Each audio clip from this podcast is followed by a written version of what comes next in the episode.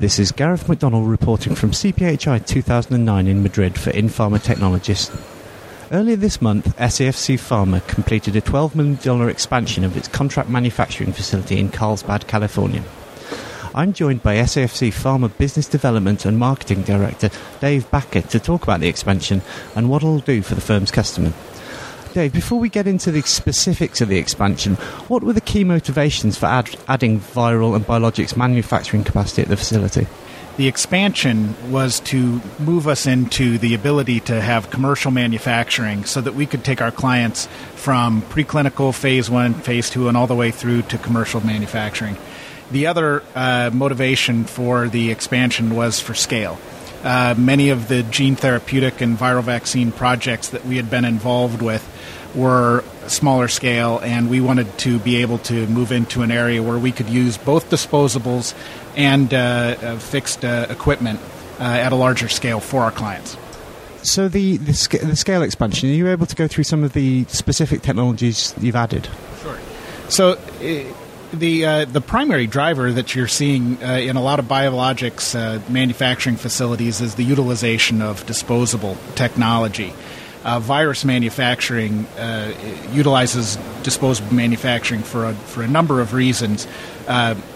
Probably the, the biggest is that a viral product is infectious in nature. So we want to make sure that that when we're working with one client and we change over and work with the next client, that there is no cross contamination. In addition, cleaning validation is very difficult for any product, but it has an added level of, of complexity with a viral product. So we started using using disposable manufacturing uh, in our clinical space uh, years and years ago. Uh, from the, the very uh, outset that this type of technology became available, we were looking at different uh, schemes and uh, technologies. We're at the point now where we're using disposable technology for buffer preparation, for uh, bioreactors, and we're looking at uh, continuing all the way through the process. So, in the end, we hope to be able to have a process that is aseptic, uh, from beginning to end and is, dis- is fully disposable. Uh, and certain cl- of our clients are very excited about that uh, potential. Uh, some of our other clients are used to uh, to more traditional manufacturing, and we have those capabilities as well. So these are obviously sort of high tech capabilities. How competitive is the market for this sort of offering at the moment?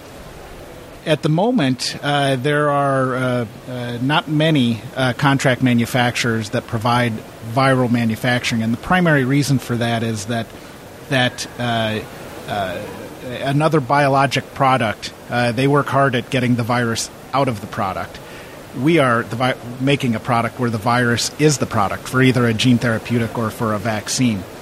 So most companies make a decision whether or not to get into this business and uh, most of the contract manufacturers have made a decision to get into protein manufacturing, monoclonal uh, antibody uh, manufacturing, uh, and the like, and have decided to, that the barriers are, are a little too high and the risks are a little too high for virus manufacturing.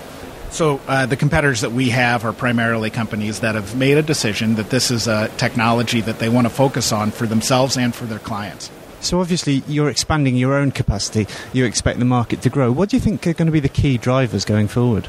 Well, uh, one is uh, the success of a gene therapeutic. Uh, this is a uh, technology that is very, very young. Uh, less than 20 years uh, that we've had gene therapies in the marketplace, and we've had a number of different compounds that have made their way up to phase three and then have not made it for a variety of reasons what we're seeing these days is that the clinical trials and the and and the uh, therapies that they're being uh, used for have been much better designed, and the uh, the technology and the application have have uh, resulted in some very very promising phase two and early phase three trials.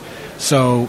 Uh, we believe strongly that uh, we're going to have a gene therapeutic product in the Western world that's going to be commercialized in the next uh, three to five years. When that occurs, uh, then investment will follow. Uh, and I think that will, we're very well positioned at that point when that occurs.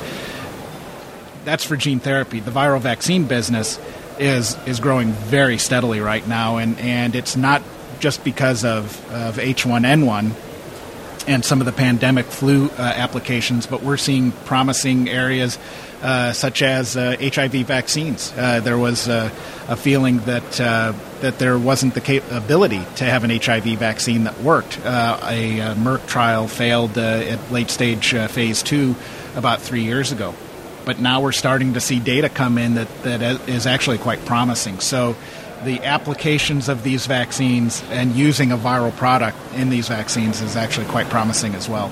So clearly an interesting time to be building in this area. David, thank you very much for talking me through that today. I really appreciate that.